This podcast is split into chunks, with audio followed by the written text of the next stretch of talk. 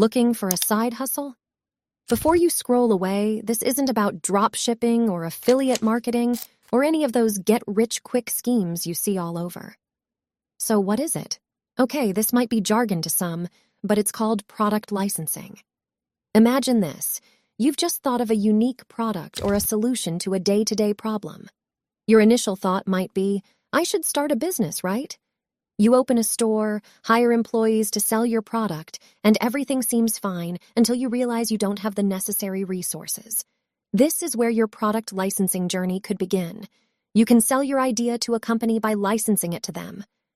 I know, it's easier said than done, but you have InventRight to help you. There are hundreds of free resources you can use to start bringing your product ideas to the market. So, are you